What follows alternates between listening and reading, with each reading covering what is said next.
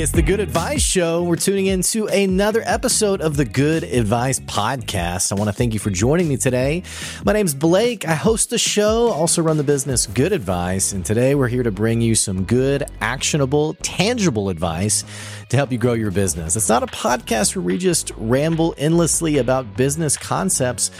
We're going to be talking about the real things that you need to know in order for you to sell more of the awesome stuff that you have and run your business a bit better. Got an awesome show for you today. We're going to be chatting about what makes a good offer and more importantly, how do you create an offer that people simply cannot say no to?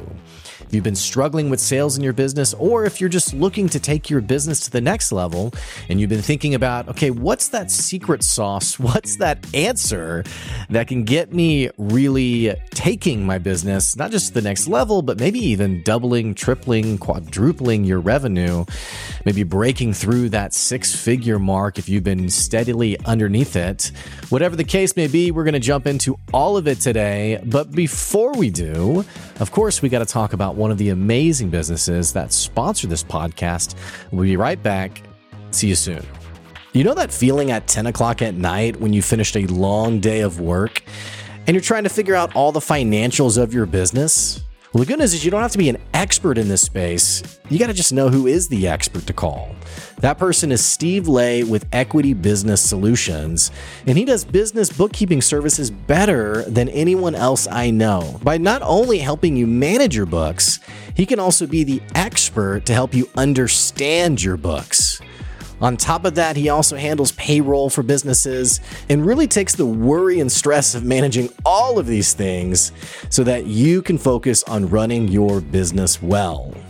So, what are you waiting for? Stop wasting time trying to understand all these elements of your business. Call Steve Lay at Equity Business Solutions and he'll show you the value beyond the numbers. Go to equitybusinesssolutionsllc.com to find out more. So there's been a lot developing for the good advice business and brands, um, and it's a bit too soon to talk about really any of it. Um, and that's not now. Now I sound overly cryptic.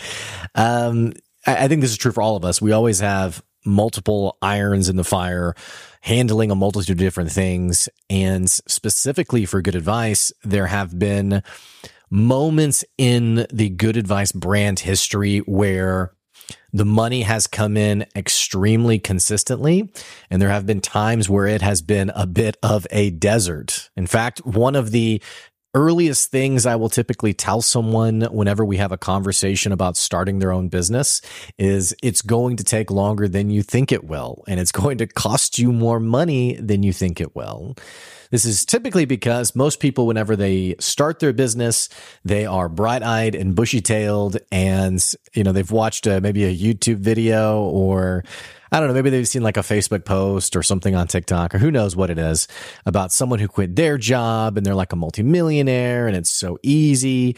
Uh, and, and in fact, these things are these this type of content litters the social media space. By the way, uh, I saw one um, the uh, a few months back of someone who the headline was something like it's only been 3 months since I quit my job waiting tables and I never expected that I would already be a millionaire. It was something like that where I was like, come on, dude, bro. so uh, knowing that this kind of content is out there, knowing that people consume this kind of content, it's not uncommon in like the early conversations with people where they're like so jacked and excited about their business and for a good reason. I mean, many of us, we start a business because we're ultimately really passionate about what it is we want to sell. And we see the opportunity that comes with being in control of our own financial destiny. Now, there's nothing wrong with working a nine to five job. There's nothing wrong with collecting a paycheck. However, I think, I think the greater conversation there is ultimately you are trading, um, financial consistency with an understanding that your revenue, your, or I should say rather, your in pocket money is only going to go up as, as much as you know the, the, your boss or the people you work for uh, sees fit to raise it we've probably many of us probably have had those years where there's a bonus that gets given to you and you're like all right this was a good year. We probably also know that year where um, you thought you were going to make more money and the boss said hey we're having tough times so we're going to have to dial back our raises for this next year or there's not going to be any bonuses for this next year. So when you work a nine to five job you just ex- accept that i am going to be experiencing this knowing that ultimately, um, I know I don't have to freak out about am I going to be able to pay my rent next month or pay my mortgage or put food on the table or what have you, which is, by the way, very different from when you're an entrepreneur, you're a small business owner where it's your main thing. This is, this is, it's like sink or swim. You know, you got kids banging on the door. Um, I'm definitely just like talking through my own life right now. And it's, yeah, we got to pay our rent. We got to pay this. We got to do this. Uh, and it falls on your shoulders. It's, it's, it's just a different world. However, the potential is much higher. So in these early conversations with the business owners, they're very excited. They maybe haven't fully experienced the joys and woes of entrepreneurship. However, what they are wondering is, okay, how do I start making money with this thing that I want to do? And like I already mentioned, you know, um, there are there there is a um, it's not as quick as you think it will be. But what I want to talk about today is it's kind of two different sections to this conversation. It's one, um, I don't know if you can hear my child screaming. Speaking of toddlers banging on, I feel like every episode these days, I'm always giving the disclaimer. Can you hear my toddler screaming outside the door? but, um, what was I saying? Oh, yeah, right. So I think there's kind of two parts to this conversation. One, why do businesses fail? And two, what can you do not to just avoid dying as a business, but to really flourish as a business? I want to I want to really hone in on this and I want to talk about some things that ultimately have you know speaking back to that t- those times of when I was doing really well in my business versus the time I was really not doing well. You know, we're coming up on 5 years of good advice in the next few months and I've been reflecting a lot about the high points, the really high points, and then the bottom of the barrel low points that have transpired. So, giving you a little bit of context for why businesses fail. Um, there was an article put out a couple of years ago. We highlighted it on the podcast. Uh, I can't, I can't, I couldn't tell you which episode it was because it's been so long now, but this article basically um, examined why do businesses fail? Why do businesses struggle to make it to not just the five year mark, but even shorter term? Why do businesses struggle to make it to the one year mark? And we all often get intrigued by these articles because many of us who have started out on our own, it's survivorship bias. It's, well, I'm not going to be like one of those businesses. And it can be a, a, bit embarrassing also to start your own job, start your own business, excuse me, and then have to tell everyone, yeah, I'm not doing that anymore. It didn't work out. So all this to say, reading through this article, um, the number one reason that businesses fail, and it's something like 40%, it was, and actually the number one and number two are actually pretty linked. Um, in my mind, they're almost the same thing. But the number one reason was um, offering something that there wasn't a market fit for. And I'll expand that in a second. And the second one related to it was lack of clarity around um, what it is was being sold. So backing up just a little bit and breaking this down a bit more. Um, the first one, lack of market fit. When we use this phrase, what we're essentially talking about is when it comes to running your business, it really doesn't matter how excited you are about the business. What matters is what your customer thinks about it. It's kind of like whenever, um, and I've mentioned this before in a previous episode on Gordon Ramsay's Kitchen Nightmares, whenever he goes into a restaurant and tries to like help the restaurant not fail. Inevitably, he ends up eating the food, tasting the food, and inevitably also, he typically says, Hey, this menu item is awful. Well, what usually happens, and this is all, you know, hyperbolized a bit because um, it's on TV, you know, they want engagement. But what typically happens is the owner says, well, no, that's my grandmother's recipe. Oh no, that's people love that item. And, and really at the end of the day, it's the owner who loves what they sell more than the customers do because there are no customers. That's why Gordon Ramsay is there. There's no, they don't have enough customers actually coming in to buy and keep the restaurant afloat. In a similar way, um, it's it kind of goes without saying. Obviously, you want a product market fit, but many of us we love our own product. We love our baby, um, despite despite the fact that our baby might be incredibly ugly. That's probably the nicest way uh, I can put it.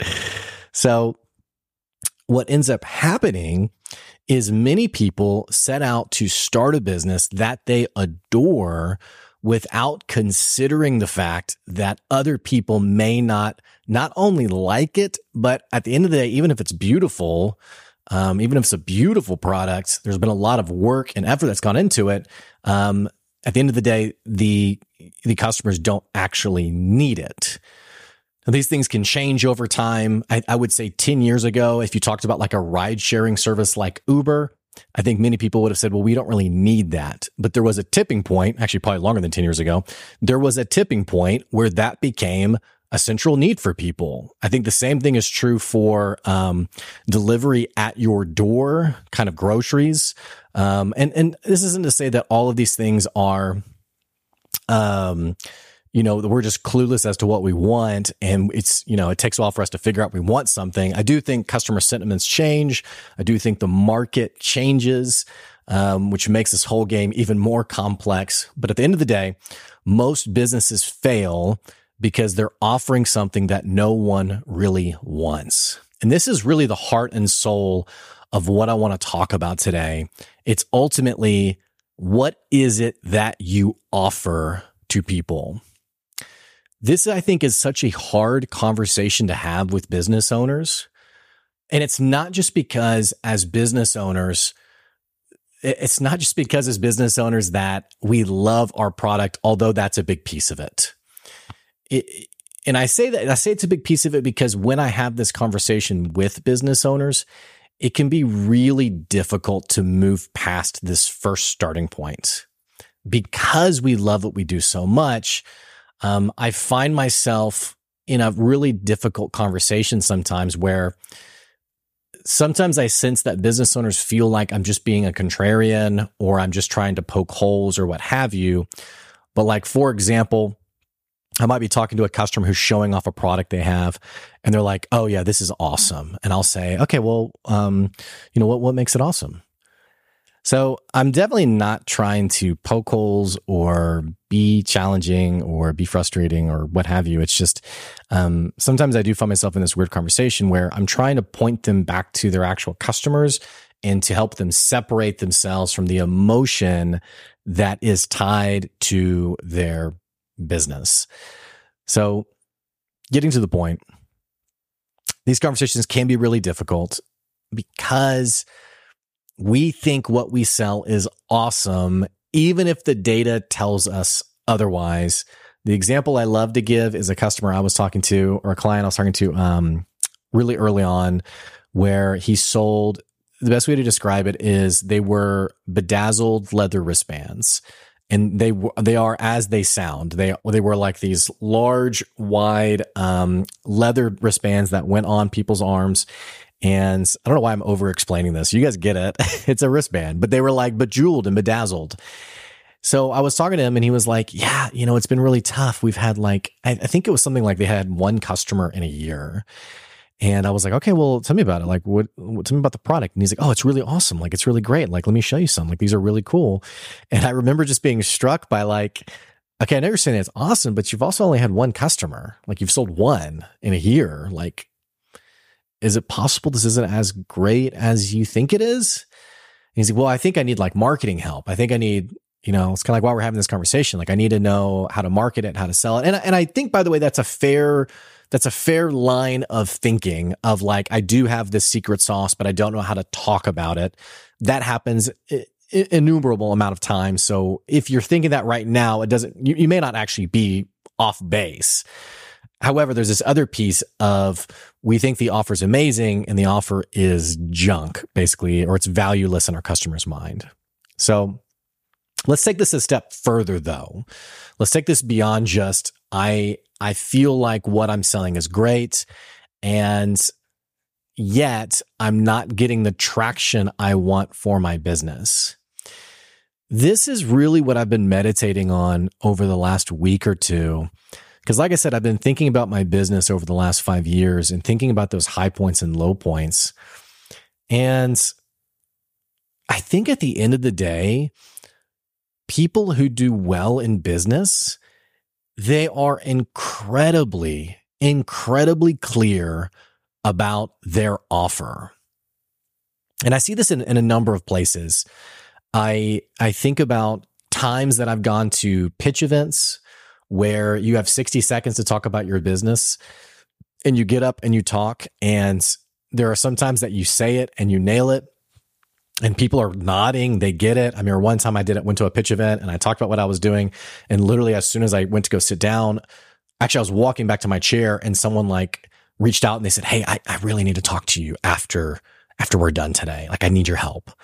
Like that was a signal to me okay i nailed it but then there have been other times where I've gone to these kind of events and I've said, yeah, this is what I do. This is what I sell. And it's just like blank faces and blank stares. So if you felt that way, you're in good company with me in figuring out this kind of stuff. But what I've learned though is my business has flourished in the periods that I have had the incredibly clear offer now, let me take you back a little bit farther in my in my history. I was a guest on a podcast, a really awesome marketing podcast.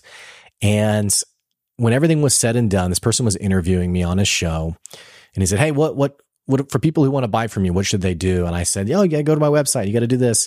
Well, we finished and he said, Hey, Blake, um, could I could I give you some advice? And I was like, Sure, yeah, hit me with it. What's up? And he said, You you really need a clear offer. So he said this to me. This was probably three or four years ago that he said this to me. And it's funny how slow I am to like for things to click, right? But in my head, I was like, well, I have a clear offer. And I think a lot of us respond that way. We're like, this is the offer. I see it. It's right here. But at the end of the day, it's not clear for our customers, or it's not, not always as clear as we think it is. So here I am. I sell business coaching. Like I think this is going to really like open your eyes to what I'm talking about here.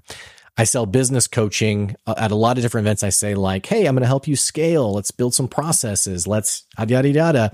I think some people get that, but in my mind, I can see all the steps that go into delivering these services to my customers. So in my mind, it's incredibly clear. But more often than not, I may have a customer who's like, or potential customer who's like, okay, like I don't really know what that means still, or like, am I really getting the value of my dollar? Now, some people who I build trust with really well, we have multiple touch points, we have coffee a multitude of times. That trust gets built where they're like, yeah, let's do it, let's work together. But I'm talking mostly about the top of the funnel, the people who don't know you well, how do you build real momentum for your business and motivate those people to buy from you? So, put a pin in this conversation for a second. Let me take you back to several years ago, probably seven or eight years ago, where I was working with a guy who had done 30 years as a um, just an amazing business person, and he was giving me some sales advice.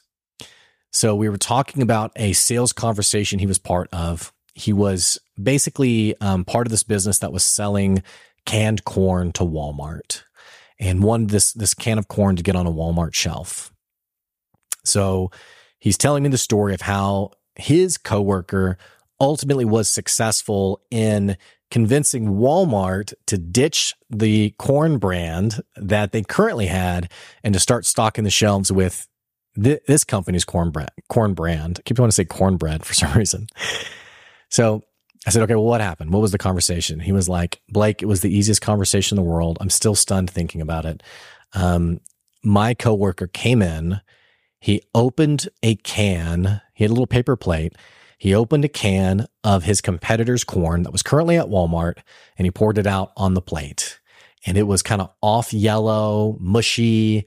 Um, it looked kind of soggy. There was a lot of liquid on the plate. It was like spilling over. I'm I'm exaggerating a bit here, and um, was like, "Yeah, here's the corn you you guys currently have." Well, then he pulled out his can, cranked it open, poured it on a new plate, and it wasn't soggy. In fact, it was crisp. It had a vibrant yellow color. And the person said, "Yeah, so like which which one would you prefer to buy?" And the Walmart rep was like, "Yeah, this is a no-brainer. Let's go with your corn." That conversation stuck with me because I realized in that moment how people buy according to their five senses. What I can see, what I can touch, what I can taste.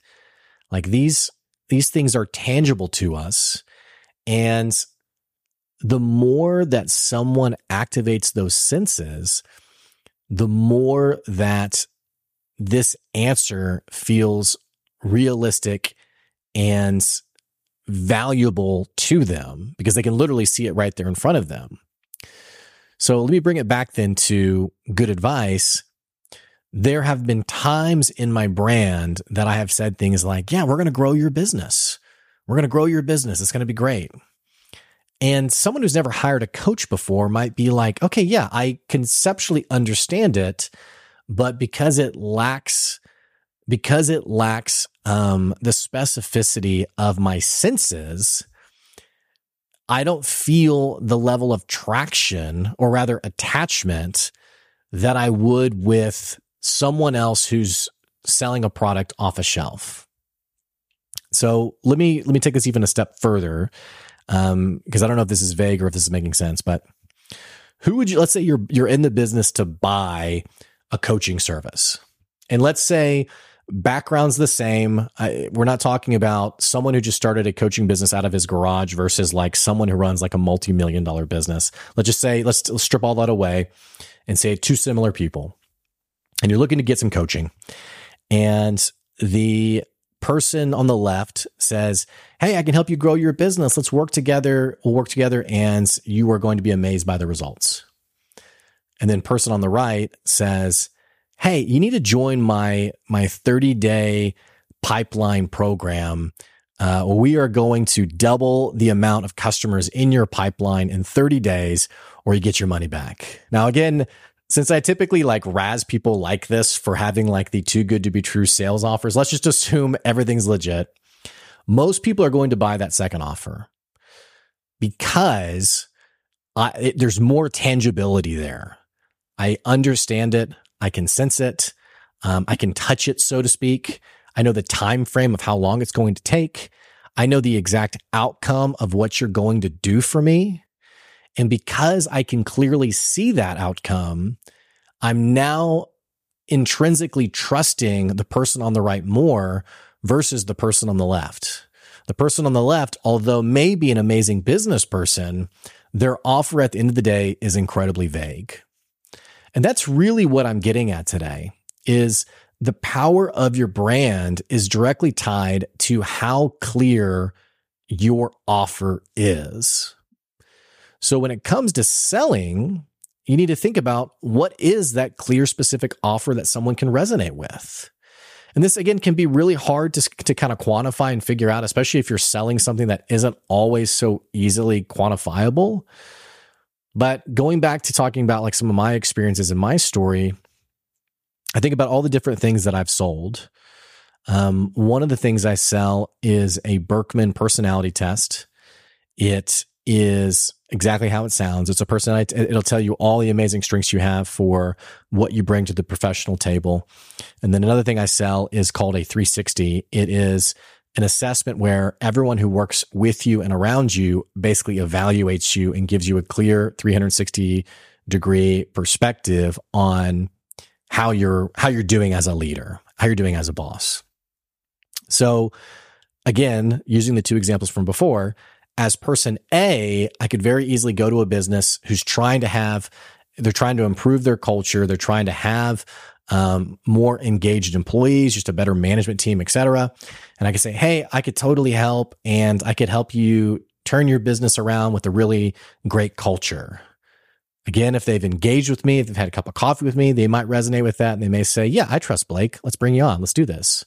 Well, the person who doesn't know me super well might, as, as person B or the person on the right, my clear offer then often is going to revolve around, Hey, we're going to sell this 360, which is going to get you the hard data on what your people think of you, how they like working with you, your high points and your low points.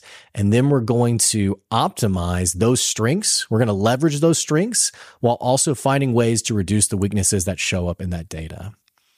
The second offer is infinitely more compelling because, again, I can clearly see the process, what you're doing, and the end result. Now, don't misunderstand me. I'm not saying, like when I use the word process there, I'm not saying that you need to front load, here's our special process. The more, I think the more detail for how you do things, the cloudier the offer actually becomes.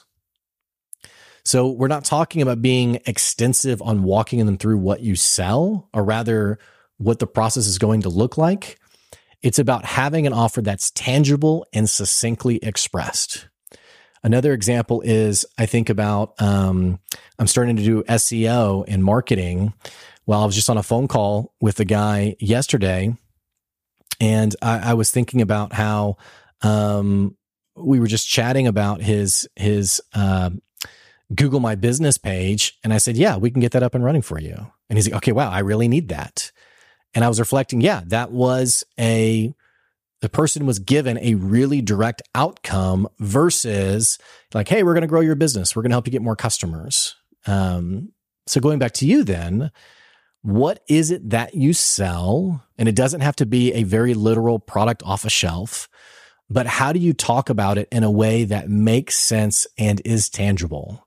Again, thinking about the two cans of corn, is your first offer vague, confusing? Does it require a second conversation? And that may be the biggest insight is if you only get one touch point with someone, is what you're talking about enough to give them the information they need to be able to buy from you? And not, again, not just give them the information because you're not over explaining it, but it's expressed in a way that's compelling enough that if they never speak to you again, they have what they need to buy from you. That's what it is at the end of the day. So, all this to say, if you're struggling to sell more stuff, it may be your offer. Just like the advice given to me years ago, you may need a really com- uh, compelling offer. You may need something that's actually going to resonate with people. And hey, I can help you craft that statement. I can help you figure out what that should look like and what your suite of services should actually be in a way that is compelling for your buyer. But at the end of the, at the, end of the day, remind yourself to strip away all of the nuance all of the um, jargon that I have a customer right now who we're, we're spending a lot of time on finding out how she talks about what she sells. And she talks a lot when I ask her to ex- explain it to me. She talks a lot about her own expertise and how she approaches the business. So a lot of our conversation has been okay. Let's let's strip away some of that and put it in your customer's perspective. Um, but bring it back to a compelling offer. An offer that people can't say no to is less about promising the world and hoping they believe you. And it's infinitely more about having something that they can relate to, that they can understand, and more importantly, they can see the destination, they can see the outcome. The better salesperson you become, the easier it will be to do that, by the way. So get out there and sell. Try some different offer statements out there and make it incredibly clear for what it is you sell so that you can get more customers to buy from you. Hey, that's today's good advice. Don't forget, you can always follow us on our Patreon, patreon.com slash good advice. If you want to buy us a cup of coffee, you're more than welcome to. And you're also welcome to reach out to me if you're interested in advertising on the show at blake at goodadvicecoaching.com. Like I said, that's today's good advice. We'll catch you later. See ya.